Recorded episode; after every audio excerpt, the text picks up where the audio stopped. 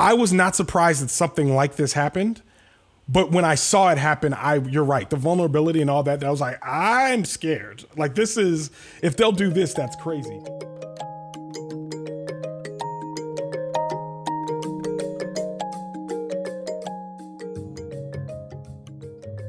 So, welcome back to I'm the Villain. Um, today we are going to have a very cathartic talk on what happened with the Capitol riots, insurrection, terrorism, whatever it is you want to call it. Um, and this is just us kind of trying to go through and process that. Today we have uh, Ronald, our as who's been on our podcast like multiple times, so I feel like I don't really need to give a, a super robust introduction. But yeah, we're just gonna kind of get into it. Y'all seen the National Guard with the big blickies? They got the big blickies out now. The big what? the big blickies. they, got the, they got the big blammies. They got the long guns. Really? Yo, yeah. Yeah, Yeah, they, they're like sleeping in the Capitol. I saw those. I saw those, yeah. yeah, they Yeah. were. They're arming the National Guard in advance of the inauguration. Just stop telling me stuff. I just like every time I hear about like when I saw those pictures, I'm like, come on, guys, man, what y'all talking about, man? Like, and because I'm, I'm like this, oh, this, this sign of overkill and all that. I'm like, I don't even think y'all needed to do all of this. You literally just needed to when you saw the crowd. When you saw the crowd, one, you only needed a, a people in front of the Capitol, like people with guns, willing to shoot the guns at the people. Uh, are we starting now?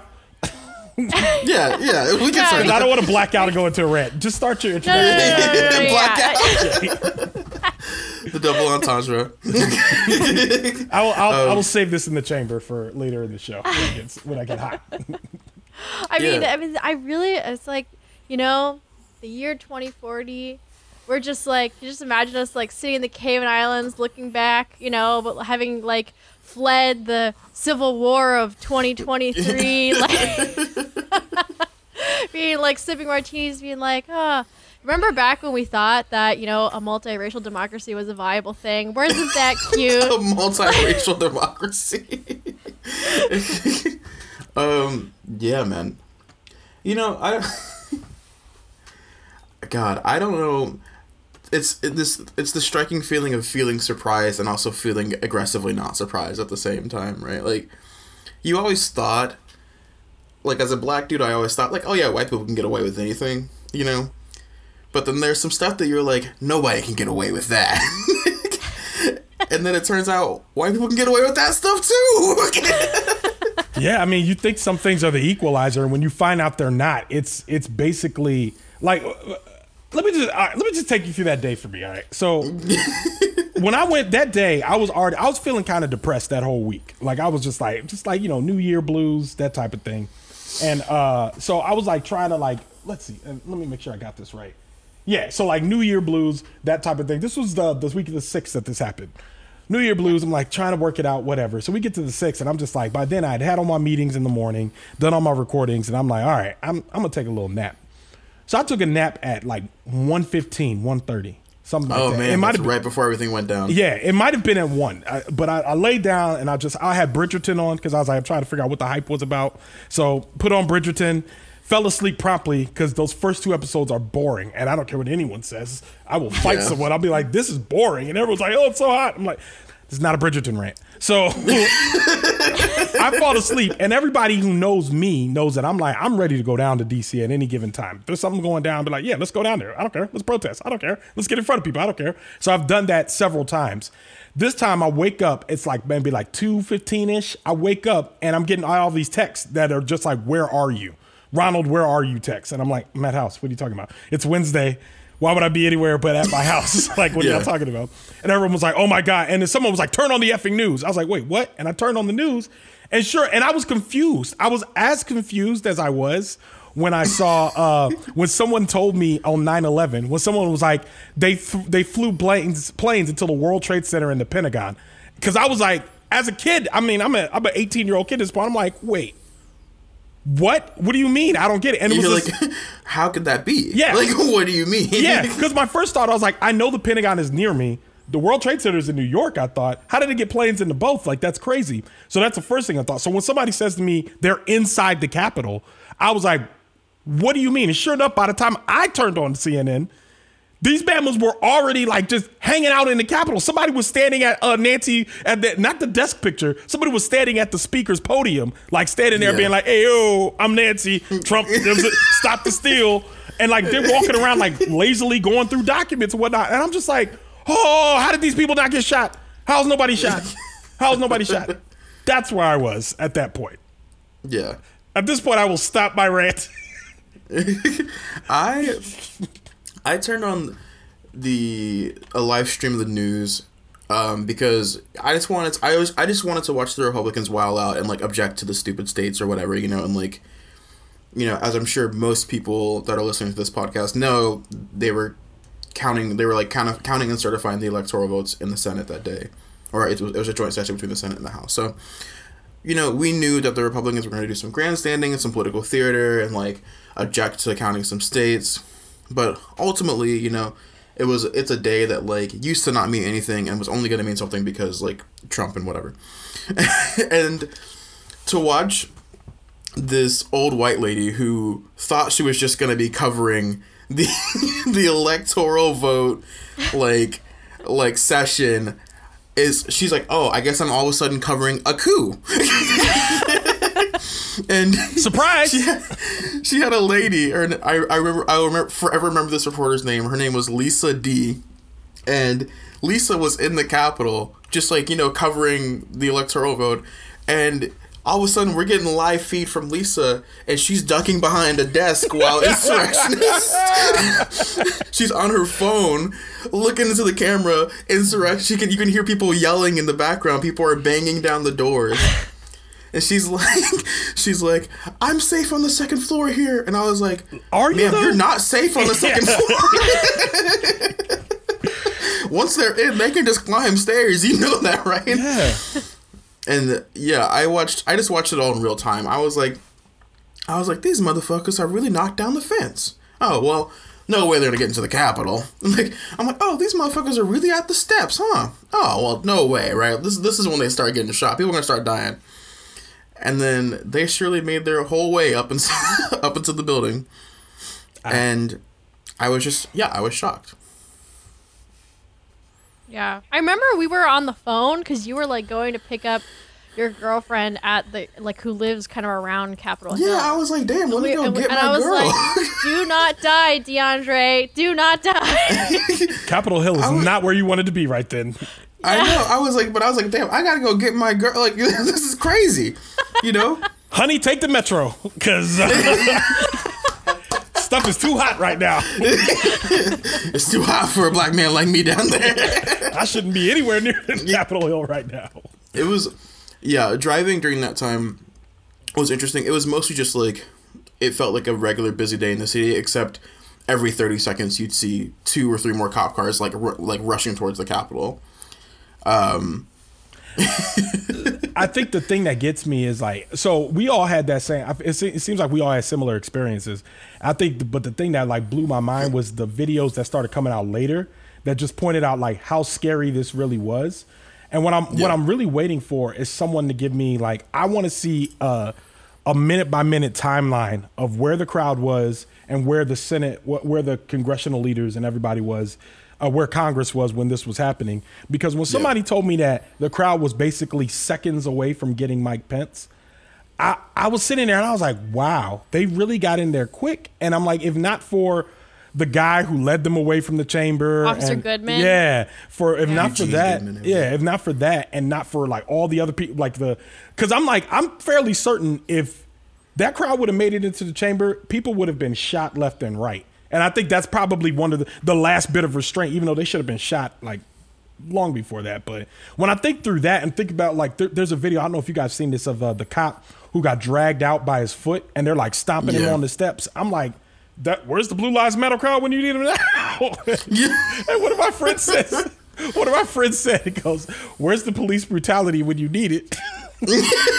It was not there. We need the police to brutalize people right now. And the one time, the one time you had carte blanche to do it, you just were like, "Nah, let's treat everybody right. Let's let's, let's do the right thing this time." Be like, "Uh, okay, okay, Isaac, whatever you say." Did you see the? there were a lot of really dark memes about when MPD took over at like MPD took over um, clearing the Capitol around like four or five AM or PM? p.m. Okay, okay. and then that's when you started getting videos of police beating the shit out of people. and the, I saw a meme was like, "Yo, the night shift worked different." I saw here. that. Yes. they were like, boom, pushing people. I was like, y'all could have done that at any. This is the one time anyone watching this would have been like, you did the right thing. Yeah, MPD was like, and you could you could tell because I mean I watched Mayor Bowser's briefing the next day, and their number one thing was like, "Yo, the Capitol Police are not MPD," and the subtext behind that is, M- "Here at MPD, we love to beat the shit out of people." They never met a person that they couldn't hit with a shield or a nightstick. it's like, look, I mean, granted, we've been beating the shit out of black people for the last three years, four years, five years, whatever, eternity. So maybe it's this is different for us, but we would have done it. Maybe you should have called this in earlier. Maybe we should have planned for this. I don't know. Yeah. which is crazy because so many people like I, I for a while I feel like the excuse of like oh they just weren't prepared was going around. But like I knew that there was going to be violence on Wednesday because like you know my housemates were like you know you know there's going to be violence like you know and, and and Black Lives Matter was issuing statements before it was going to happen to to tell people not to go counter protest. And they were telling they were trying to pressure hotels not to open so that these people didn't have anywhere to stay right so Yeah. it's not like we didn't know this was happening Yeah, and we Yeah. know now that the, that the FBI received at least one tip that was like pretty explicit. And you know, I get that like I'm sure the FBI receives tips on a lot of things, but it you know, it it definitely seems like this whole thing was avoidable, right? I mean, uh, the thing I've been saying, because I have a friend who's in the DEA, who's former Secret Service in the DEA, and a couple other law enforcement friends, that and I and we've repeated the same thing, which is that this is not a failure in execution. Like they did in many ways, the Capitol Police, except for the ones that moved barriers and took selfies with them and all that stuff, but in many ways, they did the best job they could do. This was a failure in planning. Cause it's like, Yeah. yo, every cop like, cause now you can tell the the reverse of that is the overkill they're doing now, which is like, yeah, that's right. We're gonna make sure the inauguration is the safest. I was like, you know, the easy way to make the inauguration safe is hold it at an undisclosed location. Oh, and by the way, don't have it the way you've always had it every other just year. do it virtually Yes, like what are you talking about? We can all get Or just online and call it a do day. it inside the White House. Do it like do it like do it inside of the Capitol, like Yeah. whatever. Like yeah, you don't have to do it publicly. I, mean, I guess it's not publicly, but you don't have to like sit everyone outside on the back steps of the Capitol. Absolutely not. especially during the Panda Express. You know. yeah, yes. What is that? What we're calling it now? You know, normally I'm used to agreeing with both of you as you talk. I think that was the first time I was like, "Er? what? I've been hearing people, more than one person. I think Kev on stage might have started it. Yeah. I'm not sure. Okay. but just like It sounds like him. Referring to like the the pandemic as random p words. just like during the Panda Express, during the persimmons, during the paradox. I'm here for it. I'm here for it. I just had to know. But yeah, no, I agree. It's like it seems like now would be the time because it, it just seems like when you have to. It, it's the same way I felt when my church reopened, and they were like, they were like, all right, here's what we're gonna do.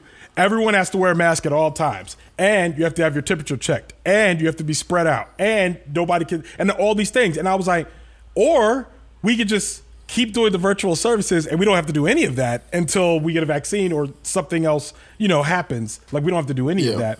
And I feel like every time I see somebody go through so many steps to hold on to, to tradition, I'm like, so y'all are doing all this just so Beyonce could sing God Bless America in front of you? You know what I mean? Like, whatever. she could do that virtually, and we we have a proven track record of being able to do that virtually. So why are we sitting here and acting like this is this is foreign to us now? You know what I mean? yeah. Right. Like you've been Yeah. doing this the whole campaign. You've been having virtual campaign events, like Yeah. especially because he's been campaigning on a platform of we're the safe side. Yeah. Right? We're Yes. gonna protect you. Yes. Right? And like, yeah, it just feels to DC residents and to DMV residents. I I feel like all of us are just like, dude, like, what is this? You know, like in terms of the National Guard, like, this is not what we needed. No. you know, Yeah. like, there's no. There is no use of flooding the, the district with literally 25,000 National Guardsmen in response to a capital insurrection that happened a week and a half ago. I, and I'm not And- I'm not opposed to so I'm not opposed to having more. And like you're right, twenty five thousand is ridiculous. I'm not opposed to having more, and I'm not opposed to heightened security. But it's just yeah, like we to need me, heightened security, but like stop grandstanding about this. it- you yes, that's what it feels like. It feels like they're they're doing a show of force, and I'm like, well, who is this for? Because you know who did this. You can literally go up to their houses. They're on camera. They smiled in front of you. You can get all those cats like tomorrow if you wanted to. So who is this for? And then the other part of it is like this whole everyone keeps bringing the National Guard to D.C. and the person who in recent years, in recent times, who started this precedent was Donald Trump. So I'm like, great. Now we got Democrats being like, yeah, that's right. We're gonna have the National Guard here. I'm like, this is just. It feels aggressive and it feels unnecessary in a way that if y'all would have just done what they told you to do in the beginning, this would have never. We wouldn't be where we are right now. Or again, just like have a COVID safe uh, uh, uh, inauguration. Like, what are we talking about here? Yeah. Right. Man, speaking of our commander in chief, I um I was sure as it was happening, I was like, damn, they're gonna try this man for treason. you know, like I as it was happening, I was like, there's no way this doesn't happen, right? Like all the Congress people are in danger, all the senators are in danger, Mike Pence is there. But the thing is, it's not that all the senators were in danger, right? Half the senators are literally texting people their location, right?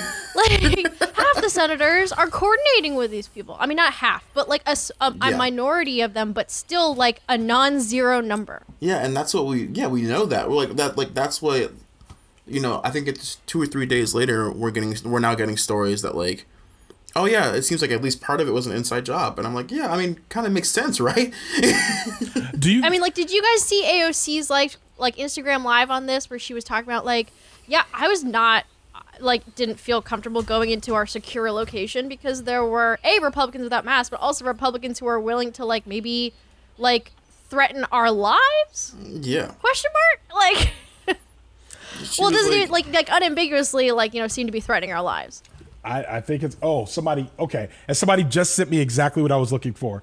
It's a it's it's called 41 minutes of fear. It like literally they just sent to me. I've been looking for this and it's just a video timeline of everything that happened like in sequential order. I'll send it to you guys in a minute. But uh yeah, Yeah. no, you're absolutely right. The other thing that gets to me, let me ask y'all this.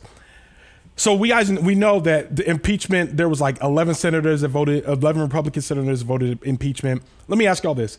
If that crowd would have killed one congressman, just one, Democrat or Republican, does not make a difference. If they would have killed one congressman, do you think more Republicans would have been like, uh, yeah, we gotta vote impeachment? We like, do you don't think more I people would have? I think Donald I think would it, be, well, I mean, like if the Congressperson was AOC, like I, don't think, know, I think right? if they killed even one even the shittiest congressperson by anyone's definition right I think that Donald Trump would be impeached like 25th and like on his way to jail like the second that inauguration is is out right I I I kind of agree. I, I hear what you're saying, Isabel.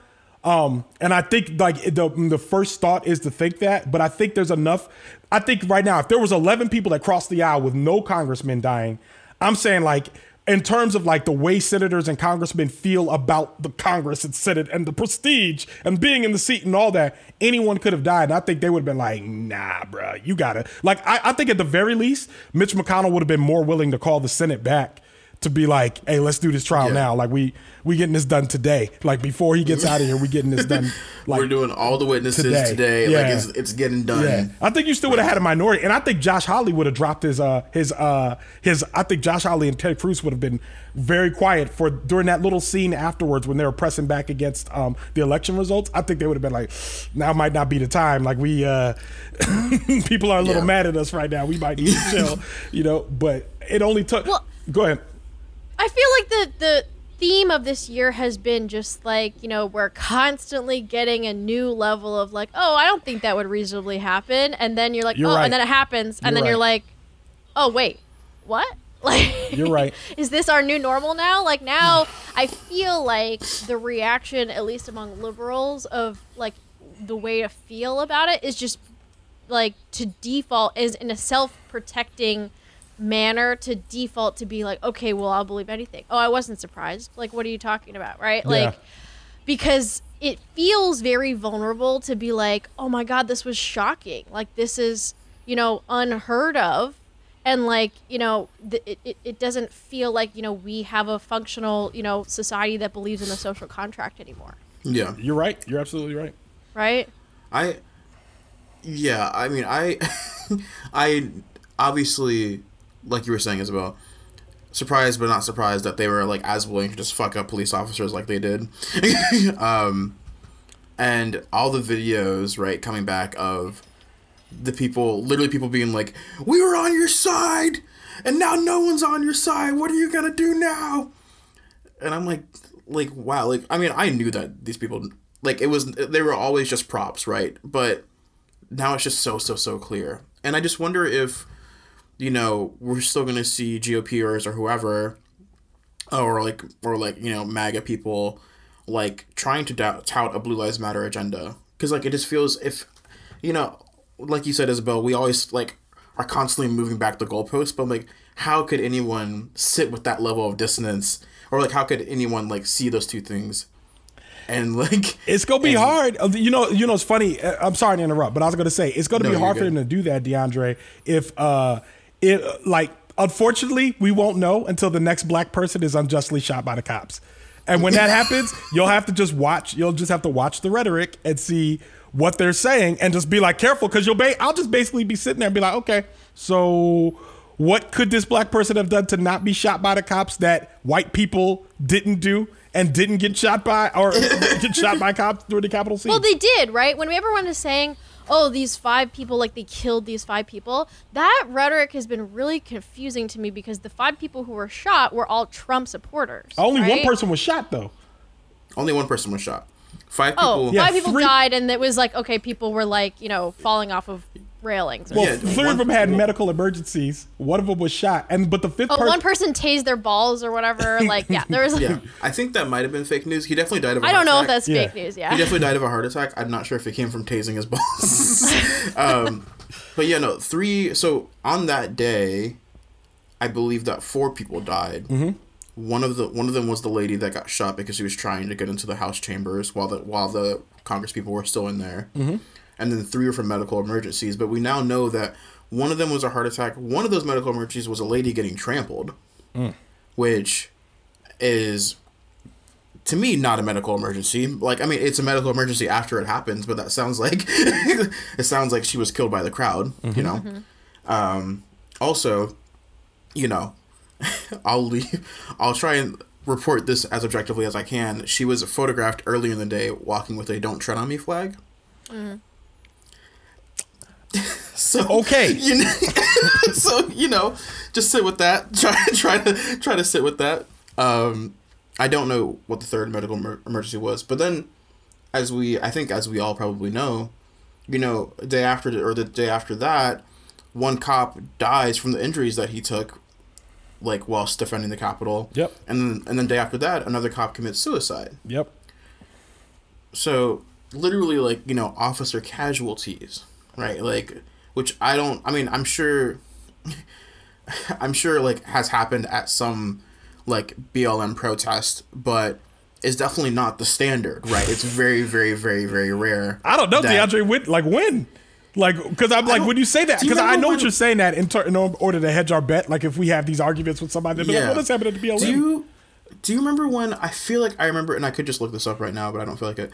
I feel like when, like in Austin, like two or three years ago, I feel like I remember the reports of like two police officers being shot in the midst of like a, a citywide BLM. I that sounds it in familiar. quotes. That sounds familiar. I put it in quotes because like you know the city was burning down because a lot of people were really mad. Yeah. So it doesn't. It almost doesn't feel right to call it a BLM protest. Yeah. It's like people are mad about someone getting shot, but. Um, and I feel like so I feel like officers have died, you know, in the midst of that kind of thing before, but it feels at the very least kind of less direct than this like this group beating like massively beating the shit out of a lot of cops and some of them have died for it you know I, I think like not only that I well I think there is a difference, and I don't think I mean to be honest like I, there's no love lost between me and and police officers. So like I don't want to I don't want to send the message that I'm out here like like I'm like I'm out here beating the drum for police officers. But I mean, come on, man. Like I, I think I think we all can tell.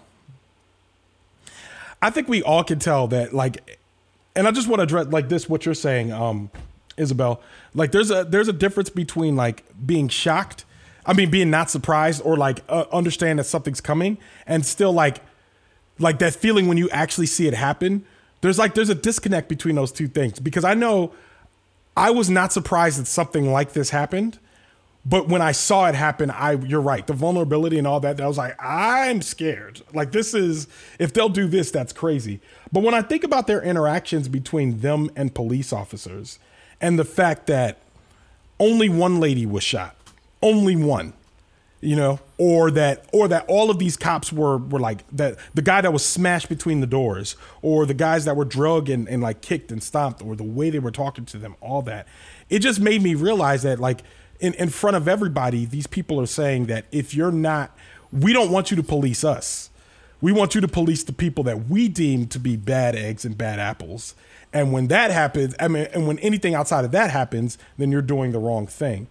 And I feel like that's like the biggest message I got from all of this, which is why when I think about a BLM protest and cops getting and cops getting into it with people, it just seems like maybe everyone could say, maybe everyone thinks that's just more normal. Maybe everyone thinks that's oh yeah, you know, a couple cops got shot. There was some shooting back and forth. We don't know what happened. There's like less scrutiny into that. Whereas to this, it feels like there's a weird tangential sort of scrutiny and non-scrutiny that comes along with this whole event. Right. And like I feel like if we have seen officer related injuries in the past with these kinds of things, I mean, we know that they pull out all the stops for a BLM protest, right? Like they're in riot gear, they're using tear gas, whatever. We see like cops getting shot while they're in like a place of strength. But I don't know if I've ever, when I say seen, I mean literally seen video of like cops on the defensive, like being overwhelmed, being pulled down steps and things like that. You know, and in the in light of that, the fact that only one person was killed and obviously like no one here wanted more people to die but it's just like we just know what would happen if the circumstances were different if the people that were storming the capitol were different Yeah. Right. Right. And yeah, that's the thing is I think that you know, I don't want to be kind of like glib about the people who are dying because I feel like then that becomes this slippery slope of like, you know, dehumanizing people. And it's interesting to me that people have been trying to call them terrorists, right? Because when you when you like brought up the 9/11 comparison, I think that's actually really interesting that people have been trying to kind of like frame this as terrorism because I, I I get that the sentiment behind that is that people are trying to activate the stigma that the label of terrorism produces, right? But on the flip side, when I think of terrorism, I also feel like terrorism is an act of people who don't have any power in society, right? Terrorism is an act of people who are so desperate that they don't have any other options but to resort to violence because that's all that they're, you know, like when I think of like 9 11, right? You know, on the flip side, I think of like, you know, people up against this like imperialist U- United States power, right? And feeling like they don't have any way to fight back against it. Mm-hmm. Right? And what's interesting to me is that we have like by by kind of labeling this as terrorism, it's it almost makes me feel like it's yes, we're pointing out all these things that these are white men in our society, right? And they're like, you know, they're people who have, relatively speaking, the most privilege. But even those people feel so disenfranchised by our current system, right? And so I feel like one thing that this has highlighted for me is that nobody on the right or the left is happy with the status quo system that we have right? And it feels very much like the hunger games right? Of like there's this there's establishment and like there's us kind of like kind of infight amongst each other. But these people are, are also poor right? A lot of these people who are in the crowd like when they go and do these these profiles of people right? Like the guy with, with the like the shaman costume or whatever is like a voice actor or whatever right? He's like we're sitting here in DC, right? And like it's very easy, I think, for people on the right to associate the left with the establishment. Because look who we voted in. We voted in Joe Biden, right? We're not voting anyone who's anti establishment, right? And so mm-hmm. in my mind, it's like, yes, there's right and left, but then there's also this, this, you know, establishment, anti establishment dynamic that I feel like is is actually really prevalent amongst everyone and no one's happy with it but like then i feel like we're kind of focusing almost on the wrong thing by making it a right and left issue in my opinion I don't think I agree, and I, I only Okay. I say this because I don't. Well, one, I think we're dealing with a bunch of people who are too dumb to realize that they, by the terrorism that they're purporting, they're actually supporting the establishment.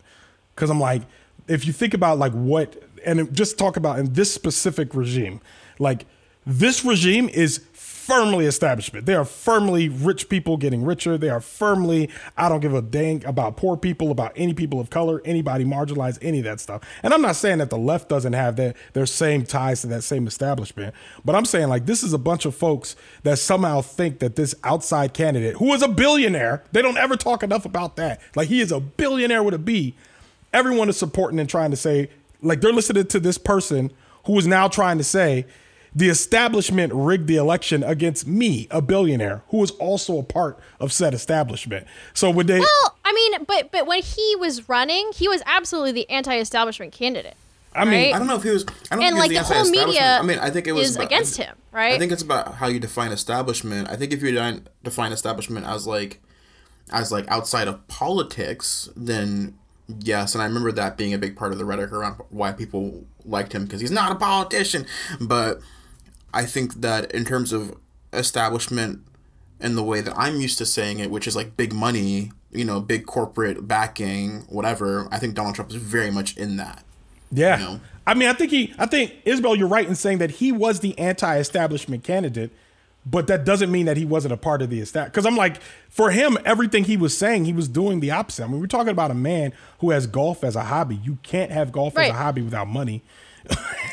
right i think no i think that that's that's definitely like you're right to point that out but i think the perception of him and the reason why these people are supporting him and is is because e- despite those facts they view him as kind of being more like oh like he beat the system like oh yeah he doesn't pay taxes like you know he's he's like you know basically trying to stick it to the system right mm-hmm. in these various ways and i think that's the salient element of him that they're looking at Yeah. right? Think, when they kind of like look at him as being this anti-establishment person.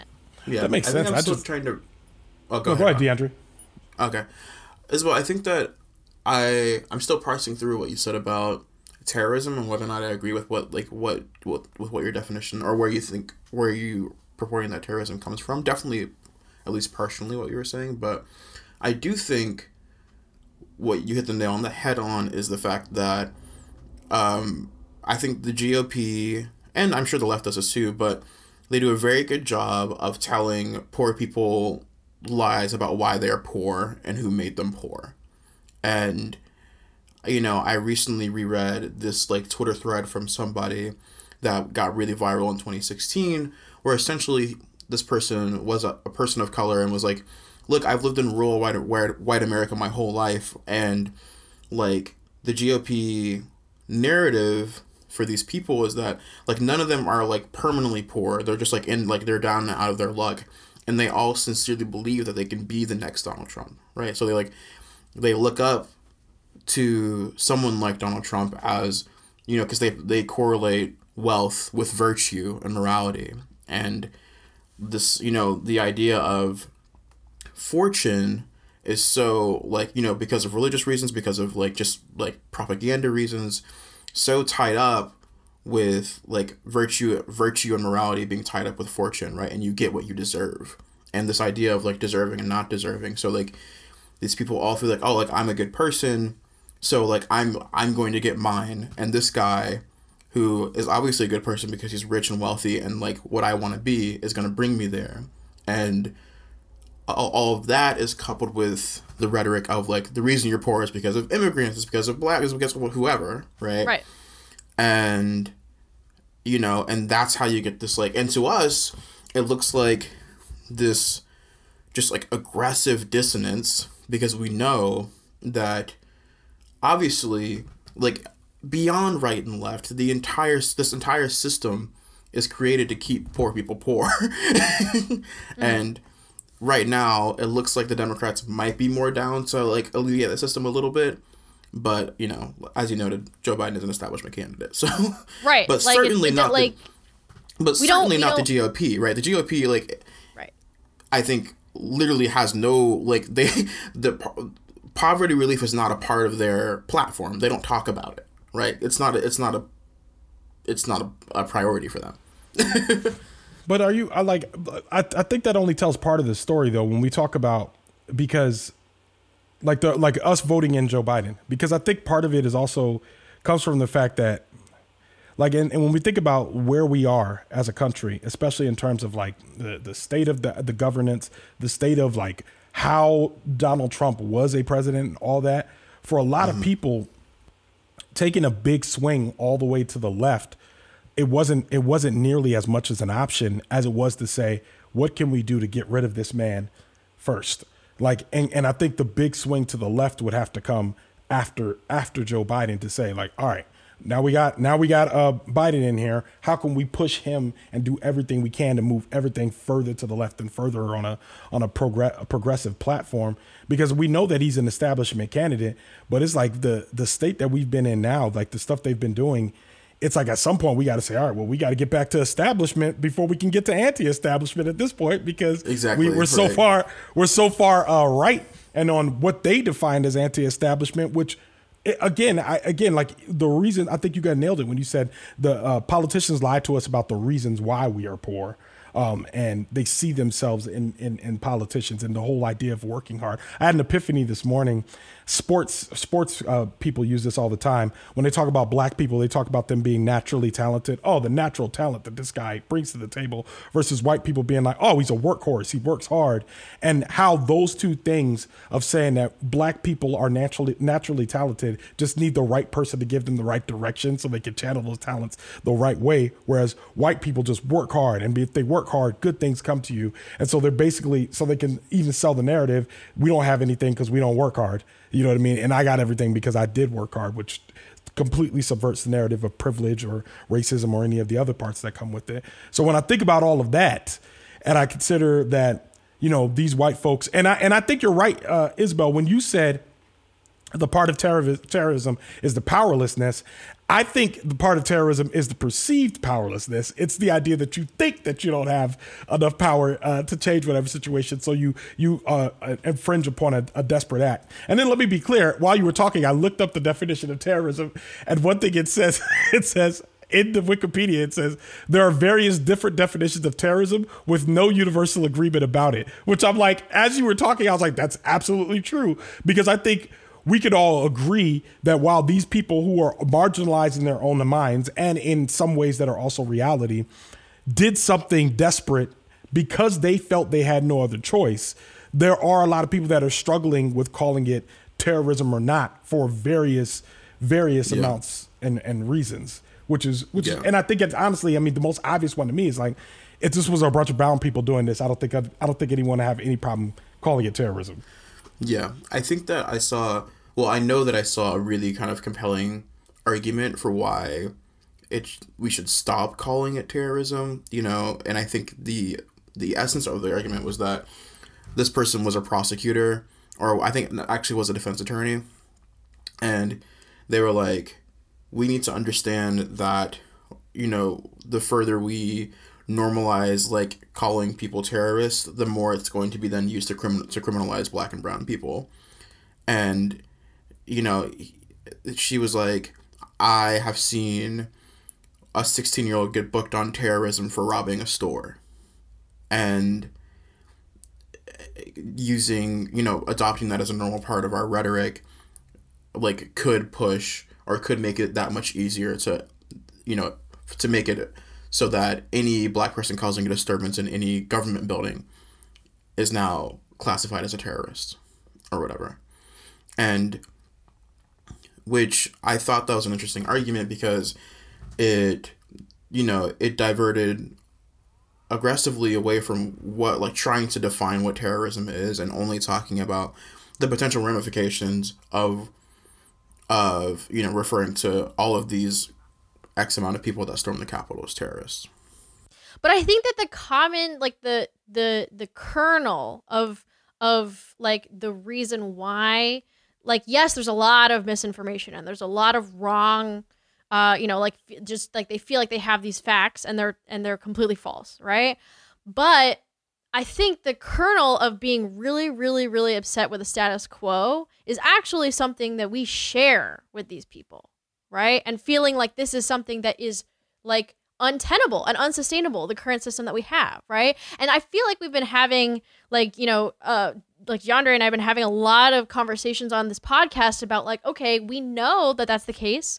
And so what is the transition to whatever our next system is going to be going to look like, right? And I remember we, we just had an episode with this guy Craig in Detroit and he was just like, it's just going to be a lot of chaos right? Like I can't name necessarily what the chaos is going to look like, but I feel like this is our first inkling of like seeing more tangibly what the chaos looks like, right? And like I feel like it it's it is very much like up to all of us to decide you know like I, I think we we all feel like there's going to be a change like it's just it's it's a necessary thing that's going to happen but like what are we going to have that look like right? So I think I would disagree in that I don't think these people are uh, dissatisfied with the system. I think they are dissatisfied with the system when they are told that it no longer benefits them. Even though, and you're right, in the grander scheme of things, the system does not benefit poor white folks as much as it benefits any other marginalized, uh, um, poor marginalized person or marginalized person, whether poor or otherwise. It doesn't benefit any of them. But I don't think they know that because they're still fighting to have Donald Trump in charge. They're still fighting to have police rule. They're still fighting against affirmative action. They're still fighting against all things that are inherently anti-establishment. They're even fighting against things like the fighting like, nah, the economy's doing better. Like, no, the stock market is doing better, which is not good for you, Joe Plumber. It's not good for you. it does nothing for you. Yeah. So I feel like that's that's where I say like with you like you are saying a bunch of things I agree with. I just don't think it applies to this particular group of people who have tricked themselves into believing that fighting against any type of change to what is current for them and what they think speaks for them, which doesn't, it, it literally just makes them feel good and pats them on the back. It keeps them like warm in their beds at night, but it doesn't actually help them get more money or get more agency or autonomy within within the system as it is designed to help like rich people yeah and i people think with power. I, I think the distinction that we're drawing is that you know you're talking about like what do they actually want? Like the things that they're advocating for doesn't seem like they make any sense which i agree with right? But i think just outside of like you know what system do we want to see i think i think that's definitely something that i 100% differ with trump supporters on. But i think just like the initial feeling of dissatisfaction is is definitely something that is I think a, function of all of these different you know macro level factors mainly economic factors right? And i do think that if we you know tried to create the world that we want to see these people would still benefit right? If we had more if we had medicare for all right they would be you know having a better quality of life right? And so i do think that like the way to get to that world in the future that they will probably also come to appreciate is to bring those people kicking and screaming. But they i think still like you know because i still think that they don't like the current system because if they did they wouldn't be like trying to ransack our capitol I mean, that's true, but Right? like when you say when we talk about dragging and kicking them and screaming, we've done that. We did that with Medicare. We did that with Medicaid. We've done that with welfare. Mm-hmm. Like, there's been so many programs, these- even affirmative action. These people, I agree. I agree. Notably, these people all then quickly became the largest users of those programs. yeah, Right. And then, but then they also they disparage those same programs, and so I feel like there has to be something because the lying has to stop to them. I think that's part of it because I feel like.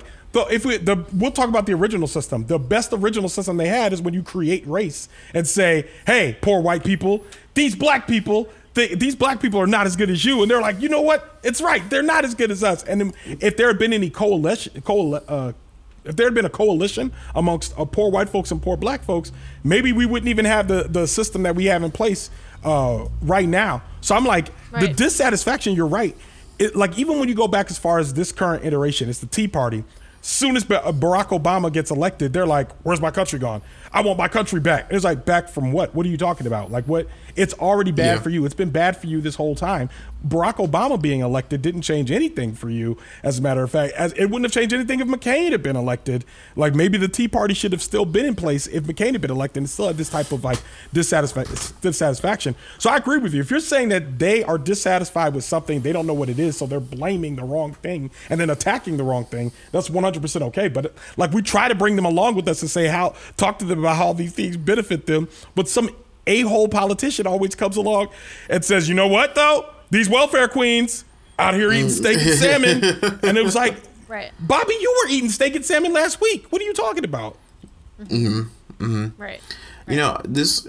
Um, so I think back to our socialism episode with Kevin Gustafson, and I he said something that really like stuck with me, and you know, it. I feel like it comes across as a little tinfoil hatty, but you know, it race. We all know that like the you know race is made up. It's like you know obviously it's real in a social context, but there are um, you know, it doesn't have any scientific standing, and it seems like the system like you know almost wants us to be fighting over these things that are artificial divisions when the one thing that most people in this country can unite on is the fact that we're all getting fucked economically you know we're all like on the tail end of a really shitty system that is not meant to benefit anyone that isn't already poor or that isn't already rich and you know, it almost feels like we're in a fucking rat race. Like, you know, we're like we're having to fight racism because racism is being perpetrated on us. Um, but like, dude, we're all getting. Kevin said this. We're all getting fucked by our bosses. Every one of us, you know, and we're all, you know, being forced to work our asses off to be able to, you know, live a decent life whilst the people that own the places that we work at are kicking it. and um and the rest of like almost everything else just is like lies built upon like we said people lying to these people about why they're poor who made them poor when in all actuality it's like dude the system wants you to be poor and you know If you're not poor, I can't be rich. Exactly. And I don't, you know, me as like someone that I feel like has to like try and participate in the in the government that we have in this country, I ident- I identify the Democratic Party as the ones that are more likely to do something about that. But, you know, I'd be remiss to say that I'm like sure that the any system that thrives in, in our currently capital system is going to do anything about trying to upheave upheave that a little bit, you know. Right. I mean, that's the thing is that now that we finally have power, this, you know, these next two years will be the test of that statement. I don't. I, I, I can't put that much weight on them on that because I agree with you, but I don't think that they're gonna. Um, I think it's too. There's too much establishment for them to actually do any of the types of changes that they can or need to do over the course of the next two years. Especially with people like Ted Cruz, Noah Hawley, and the rest of these very angry white folks just ready to just because as soon as they pack the court, they're gonna be like, see, see. Democrats are cheaters. See, that's what they want to do. As soon as they pass through whatever legislation they're going to try to pass through, it's going to be a bunch of like just white folks being like, "Look, they did it again. They did it with Obamacare, and they want to take stuff out of your hands." And that, like, it's no matter what. I, I still think we got to wait for a lot of people to die. We got to wait for a lot of people to die, and we got to wait, and we have to start um, hoping that Facebook, Twitter, and big tech and big media does the right thing and stops featuring bullshit as a uh, as an actual form of argument. Argument like Yeah, an but actual like position. Ted Cruz is like 50, right? Yeah. Like, he's not dying anytime soon. Yeah, I'm Yeah. I mean, I mean, I don't just mean Ted Cruz though. There's a bunch of people that got to die. Like I feel like Mitch McConnell's got to go, Nancy Yeah. Pelosi, Chuck Schumer. Like there's And gonna be a also, I lot mean, of people that got to die. I think Clarence the Thomas. people, the people that support these people, you know, like I'm sure that a huge part of Ted Cruz's base are a lot older than him. Yeah, I don't Yeah, think but, Ted, like- Ted Cruz doesn't have staying. I don't think he has. I don't think he has the ability to stay in power as a, especially after the challenge he just faced from uh, Beto. I don't know if he has the authority or the ability to stay in power as long as he thinks he can, especially if he's trying to consolidate uh, a base of people who don't really respect him. Yeah, but he's not even up for re-election until 2025. He just got. Oh yeah, that's right, because he just got it. Wait, it should be because six of years. Beto, right? Twenty twenty five. Six years. Should be twenty twenty four, years. right? Oh no, no, he was reelected in 2019, and so it goes until 2025, a six-year term. No, his term started in twenty nineteen, but he got elected Right. in twenty eighteen. Oh sure, sure, Yeah, sure, sure. okay, Yeah, yeah. okay, but, okay. But he's going to be like technically in office Yeah. until 2025. Yeah. Okay. But yeah, I mean, he's got. I mean, that's the case. But it. I don't know. I, I have a feeling that I feel feeling that the idea of this like neoconservative and this the way that they're trying to wield this power because Hawley and and Cruz are trying to pick up the mantle right now. I don't Yeah. think they can though because I think what Trump did. It, it's almost just how you. Uh, I wish we should have recorded this, but DeAndre, it's almost the same way that you bargained for your car, where you genuinely did not care. And I truly believe that uh, Trump genuinely does not care, which is what gives him uh, the posi- gives him such power. Because this is a man that tomorrow will wake up and do whatever he wants, and the next day will wake up and do whatever he wants, and keep doing that over and over and over again. Whereas people like Ted Cruz and Noah Hawley actually care about power. They care about what people think of them. All of those. There's lengths that they will never go in wielding the mantle of this crowd of angry people because Trump got up there and was just like, "Nah, we got to go down to the Capitol and do." And he didn't care what happened after that. He did not care. Did not care. Whereas, like, Well, that's why that's why it is actually the thing that felt a l- even more shocking to me was the fact that they were willing to not certify certify the election results because in my mind the only reason you would ever do that is if you think that there is literally an actual viable chance that Trump will stay in office. yeah, Yeah. And you're a sitting senator who's been in that role for like 7 years now.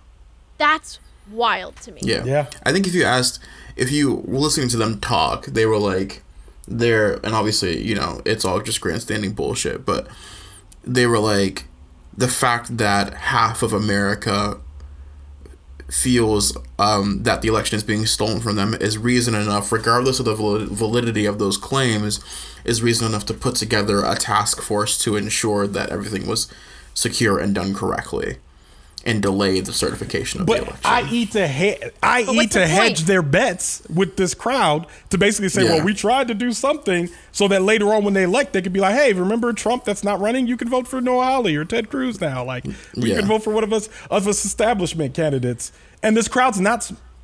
I just don't think I don't think uh, Noah Hawley or Ted Cruz have the charisma or the uh, or I don't think they can Mm-hmm. hold this this crowd the way Trump did. And I think you're I right. Josh, do you mean Josh Hawley?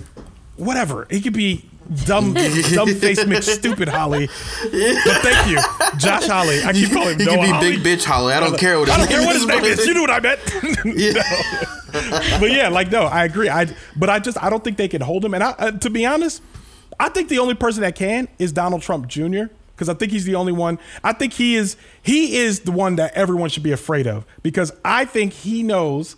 He has learned enough about this system and, and how it works in the past four years to be able to whip this crowd into a frenzy and still play nice with the politicians and get exactly what he wants. And he's a lot younger. That's who I would be concerned about if he said, I'm going to run in 2024 or 2028. I'd be like, okay, y'all need to like do something. Like you, That is an interesting take. I never think about Donald Trump Jr. I think about him all the time because Oh, yeah. everybody Wow. thinks when Donald Trump Sr. leaves, I'm like, the only thing we can hope is that for some reason the Trumps lose all of their money. If they lose all of their money and they can't do it anymore, and he can't whip those crowds into a frenzy, they lose all their credibility, and they fall like the old like O.J. Simpson did, something like that, and everyone just thinks they're a joke. That's the one thing we can hope for that the entire Trump family names fall off. Otherwise, you don't think Eric Trump and or uh, stupid Peter Trump or whatever his name is? You don't think he's at some point he's not going to be like, you know what, I can do this. Ivanka won't run, but I think these other two boys, I think they guaranteed. Donald Trump Jr. He has his name already. He has his Yeah. name. I'm sorry to yell, but like I think about that all the time. He like has his George name. Bush. Yes. Like Yeah. we thought we were done with the Bushes, and then George W. Bush shows up, and I was like, "What? Another one?" and then his brother comes. What? Yeah, Jeb.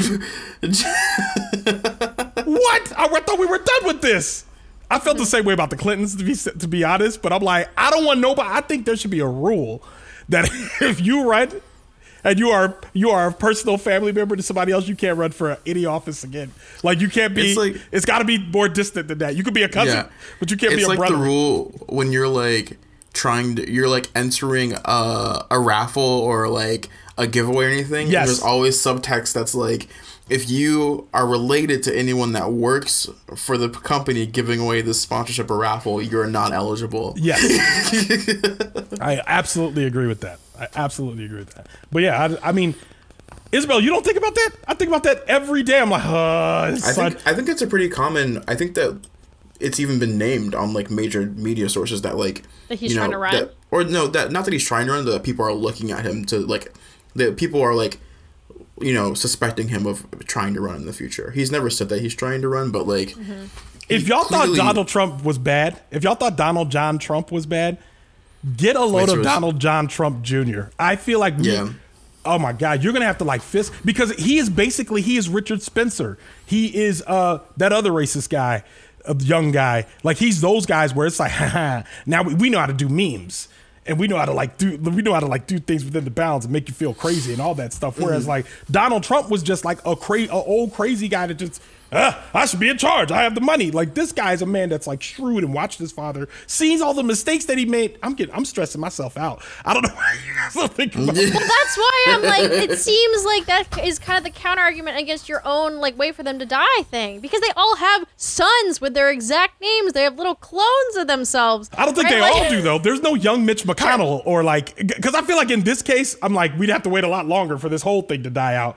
But and you're right, you got Neil Gorsuch, you got uh, a Kavanaugh, and all these like younger, And like relatively Amy younger Coney people. Barrett is like super young, Yeah, right? all these like young people that are there. But I feel like there is, I feel like as people die, you often see things change. You often see positions shift, and you see like you see people loosen up on things. Like okay, so Mitch McConnell's in in power, Donald Trump's in there. We got people in the in the Supreme Court. All of a sudden. If it ever becomes not popular to hold a position, because remember, once upon a time, both Barack Obama and uh, and Biden were both like, we think that gay people should have all of the rights to uh, visit their family, all that stuff, whatever. And they're like, do you think they should be able to get married? And they were like, no. Some sort of Yeah. civil union. Man. They thought that until it was no longer popular. And now these bammers are like, yeah, that's right. Love everybody. Get in, yeah, get in there. Get yourself some. You know what I mean? And I'm like, wait. And I remember even thinking that at the time. I was like, oh, you guys, we're not to talk about how y'all changed your mind. Yeah, this. and they released this like this like huge like this press release with like an ad like a video about how they were supporting gay marriage. All of a sudden, Yeah. it was like a yeah. Yeah, so I'm like, but that's what I'm saying. So I'm like, uh, Isabel, I think minds can change, and I think it takes a swath of people dying and things for it to happen for that gradual shift that we want to happen. But I think what we all have to be honest with ourselves and understand is that like right now, what we had, everything that we thought we had from civil rights forward, if that was all a slide forward and a bunch of people died and then civil rights was able to happen and people loosed their hands and all that stuff, if that was all the slide forward, this is like this is the one thing that keeps us from being able to slip all because remember before um before Donald Trump got elected, everyone was like, Republicans might never win again. Life is too progressive. We've gone too far forward. And that turned out to be a, a complete and utter lie and expose all of the work that we have to do for decades in order to just get a little bit, a little few more inches forward. You know what I mean? And so we don't know, and we don't know we'll, if we'll be there until like the next big test to the Supreme Court, the next big test, to, uh, like the next again black person to get shot by the police. That's when we take the test to be like, all right, have we actually, as a nation, have we gotten further than we were, you know, ten years ago? And I hope that because a bunch of people died and a couple people were like, eh, this is stupid. I don't know why I was holding on to this. Change their mind that that things would be better. So Well, I also, I mean, I feel like the whole wait for people die is not something that like we, from an action standpoint, can do. Yeah, right? it's don't an action point, over that, no. right? It's just like you, you know, like you know, I feel like what what what our kind of strategy should be should be totally independent of like you know whether people die or not, right? Because you don't have any control over that. Yeah, I, I think it's tough for me. I always, whenever I talk strategy, especially comes with systems overthrowing and all that. My thing is like without white folks and, uh, and rich white folks and white and white folks buying in, it's hard for me to ever think about the strategies of those systems because they always require people like me, you, and DeAndre to give up way more than we should have to when we are not the ones that are like like creating the pro- we are not the ones creating the problem. Me, the three of us could do a good job of perpetuating problems And actually, I would even hesitate of saying that because I'm like, in a lot of ways, even the ways that we perpetuate problems are not the actual driving force behind the perpetuation of the problem.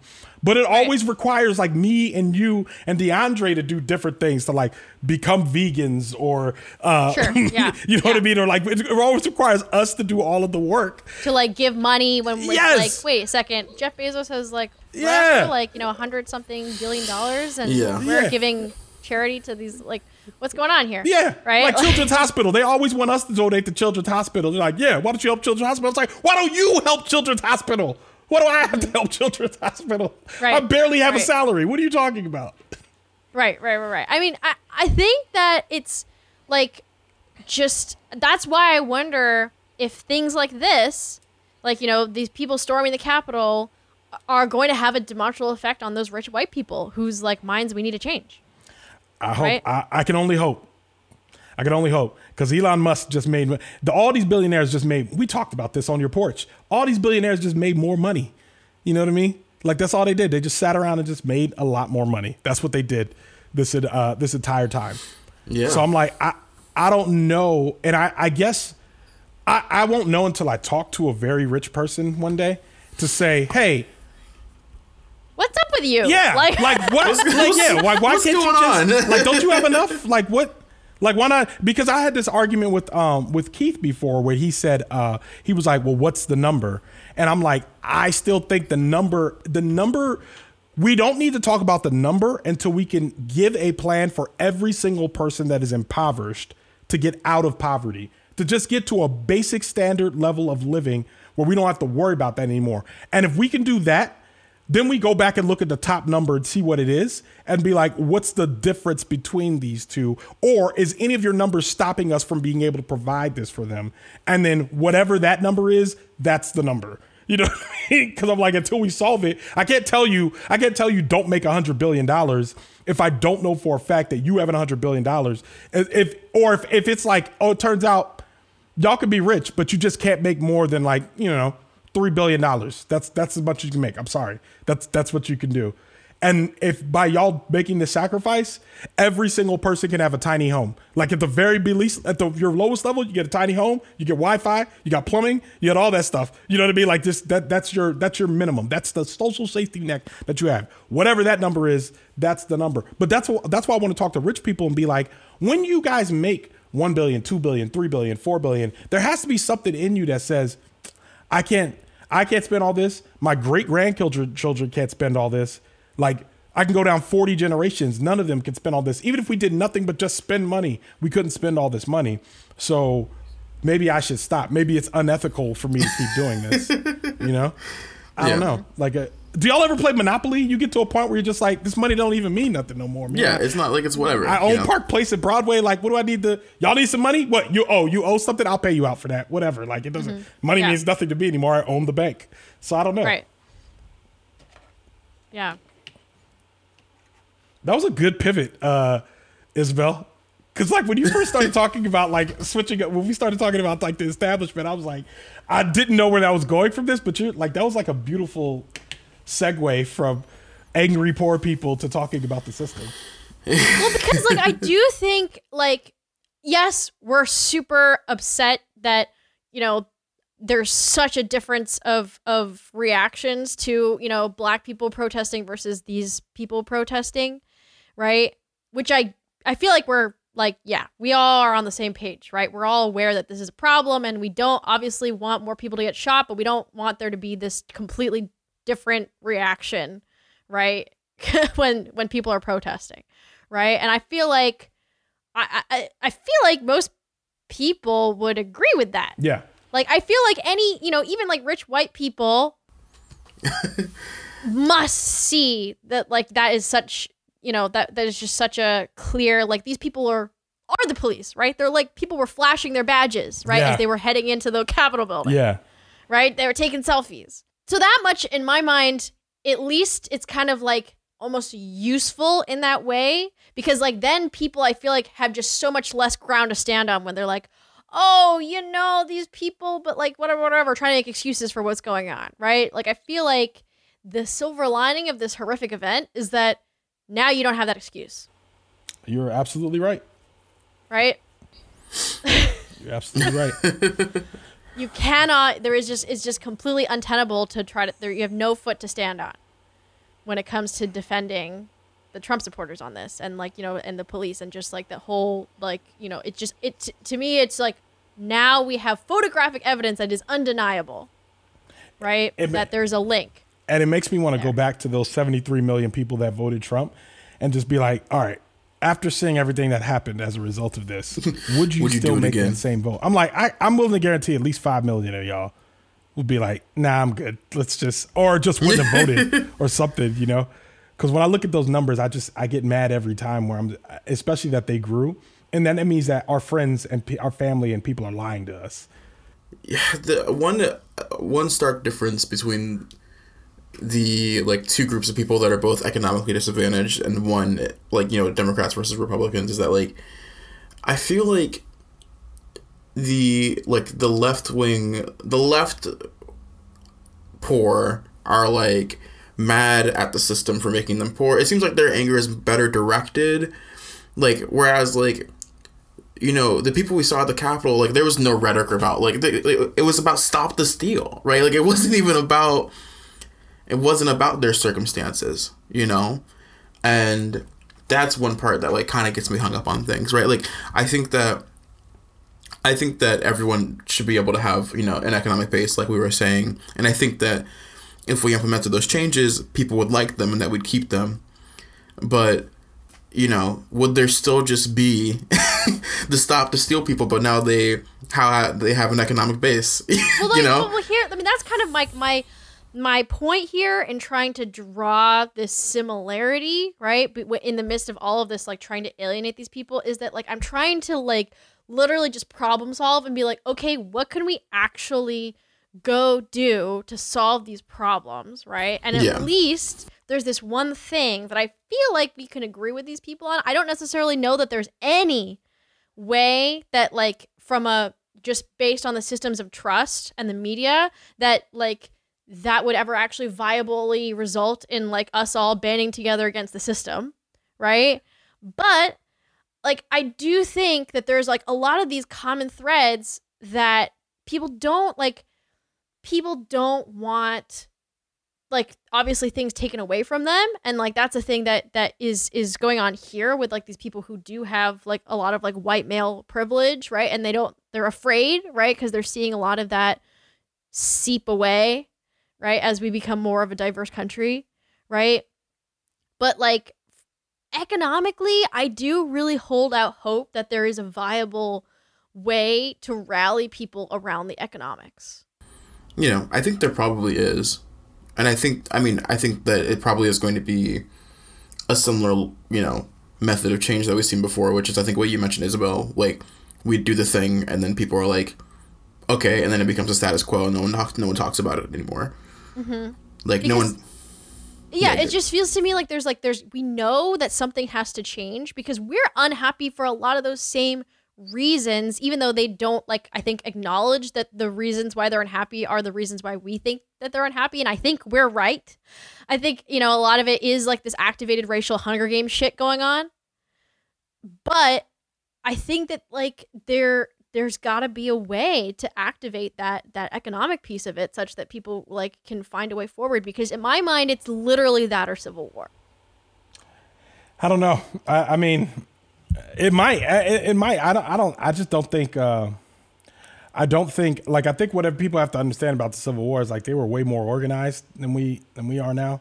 And I'm like, I just. you're saying the people like in in of- like the confederacy and the union were more organized No, I feel like specifically the Confederacy Oh, okay. is more organized than we are. Uh, than uh, than the new Confederates would be today. Because I feel like the new Confederates of today. Because I'm like they accomplished something because they were all in the same place at the same time. But I mean, if cutting off Twitter and Parler is enough to like disparage your whole movement in in the information age of today. I feel like what you'll always see is going to see like some some brand of like skirmishes, Charlottesville's, Capitol riots, other versions of those. Like you'll see things like that pop up. But in terms of it being like full scale civil war, I don't I, I don't know if it'll ever be like on the scale that it was of like the well can we talk about that War. for a second the twitter which- and Parler thing because i do think that that's kind of like where it's gonna happen right and it's in my mind, it was really crazy actually that Amazon shut down Parler, right? Because they have never done that in my from what I know, right? And it's crazy to me that they did that because then it opens up this huge can of worms for them, right? Because I feel like people have always been on Facebook's ass, have always been on Google's ass, but Amazon, I feel like weirdly people are kind of quiet about. But now that they did this, now that they did this, now they're setting up this expectation like, okay, we'll shut down Stormfront, shut down like, you know, all of these other, you know, mymilitia.com, right? I'm sure, like, I mean, more than half the internet is hosted on on Amazon AWS, right? Like, that's wild to me that they did that because like now I feel like there is just like a rain of of of criticism that's gonna that they're inviting, right? I've, I mean, it's true. Uh, I it's like if you make yourselves the arbiter arbiters of morality, mm-hmm. then it's kind of hard to stop being the arbiter of, exactly. uh, of morality. But that being said, like it, it feels like Parler was pretty low hanging fruit, and if they're smart, they should be able to defend themselves doing it one time and never doing it again, mm-hmm. uh, or setting a standard as to say, this is just so y'all know, Stormfront and the rest of you guys, my militia, all y'all guys, this is the standard we're setting and like, and y'all are going to say a lot of reprehensible or hateful things that we will let slide because of free country, free speech, all that stuff, free trade, whatever. But like, this is the standard we're setting. So maybe you, when we go back and say, look at moderation and all that. And I think the the easier one for them to say is to say that they they could prove on Parler and on Twitter that there were ways in which mm-hmm. they were planning the Capitol riots, and it's it's it's like easier to hide behind that. But you're right. Like once you like once you open up that can of worms and say like this is what we're doing now, I'm sure there's a bunch oh, of people shit. at Amazon that are all like, right? Because like, do this every time. you now? never like, think about it actually, but Amazon owns the internet. Basically, they have all the servers that all the internet yeah. is on. Yeah. People and people don't realize like that's what makes them the money. Yeah. Right. You know, like they and like the monopolizing, yeah. right? Yeah. Right. Yeah, I mean, I think there's a lot of nuance in the situation for me. Like one of like it's just it's and there's a lot of like dissonance because I think of like I don't really like prisons or cops that much, but I wish that these people would have gotten imprisoned or copped more. you know, and like and you know, I don't really like big tech censorship that much, but I don't think that that you should be able to use big tech to to plan riots and like incite violence. And yeah. you know, and I think that you can like those those it can be two problems at the same time and like you know that's fine like i think that on one hand you know Parler it seemed like it seemed like they were doing bad things and it's a good it's like a, like ron said it's a low hanging like pr stunt for aws right for amazon to look good um but it does it also at the same time does worry me about like just general censorship right and and the I think Isabel, you and I have talked about this before. The idea that like the more you quote unquote like marginalize these people, I think that the more radical they're going to become. I guess, but luckily they're not tech. I know they're building their websites on fucking like WordPress with no security. Like, like you doing something on GeoCities. Yeah. Like what do you? like, how you gonna cuss me out from your Black Planet page? Black Planet. Like, yeah. Like, how, yeah. I, I, I, yeah, you're right. I, I, I sometimes worry about radicalization, but other times I'm just like, if you guys were depending on Twitter and Parler and 4chan and all that stuff to do this, like none of those places were uh, were were safe spaces for you to begin with, and so I, like I don't know how far you expected to go. Uh, using those, using those. I mean, unless y'all about to just start meeting up in person, which meeting up in person is trickier because then we can see you. Mm-hmm. Yeah, you know? then, then we can literally like see you. Plan. Right, right. Because so I think I feel like part of why it's so easy for them to argue, like all of these things make it so much easier for them to argue that they actually don't have any power, right? And that they are getting shut down and that the, the whole world is against them and the media is against them, the tech companies are against them, everyone's against them, right? Because we are, right? But the other half of that, the other half of that that, that we're not considering is that, and I've read this article where it says that um, that Trump not being there, uh, that, that they could already see a drop in disinformation spread because Trump is no longer the one spreading the disinformation. So the other thing that could also happen is that a large swath of these people could just stop caring. Mm-hmm. They could just go back to doing whatever else they were doing. yeah, they could just go back to their lives.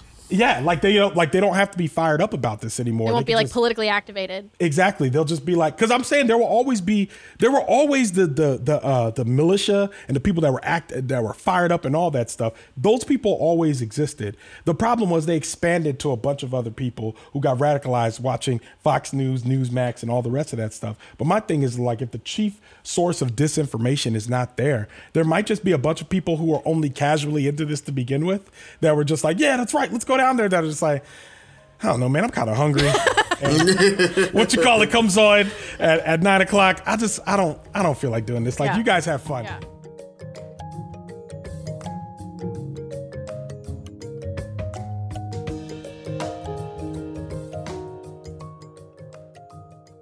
Cool, Ronald. Thank you so much for sitting down with us. It's always a pleasure to talk to you. Thank you for having me. Um, please take this time to plug whatever you want to plug. Noise. Okay, so per usual, you guys know all my regular stuff. Time well spent. Uh, recent episode came out in December. Working on a couple more, so those will be coming out soon. Leaving the theater is always going. The most recent episode I did was about Cobra Kai. Check that out. But also, I have something new coming out in early February. It's a little project I've been working on with VPM called Seizing Freedom, which tells the stories of black folks and how they use their agency to obtain their own freedom in the days after, days, years, and decades after the Emancipation Proclamation. You can find out more information about that by going on www.seizingfreedom.com. And please, please, please subscribe now. Uh, the feed is already available and it will launch our first episode in February. I believe February 1st is our launch date. So check that out. That's seizingfreedom.com, brought to you by VPM. Fam, you you a whole you a whole little network owner. I'm working, man. I'm out here working, man. And as always, if you like what you heard, you can find us at I'm the Villain Pod. That's our Twitter, that's our Gmail, that's our Instagram. Otherwise, bye.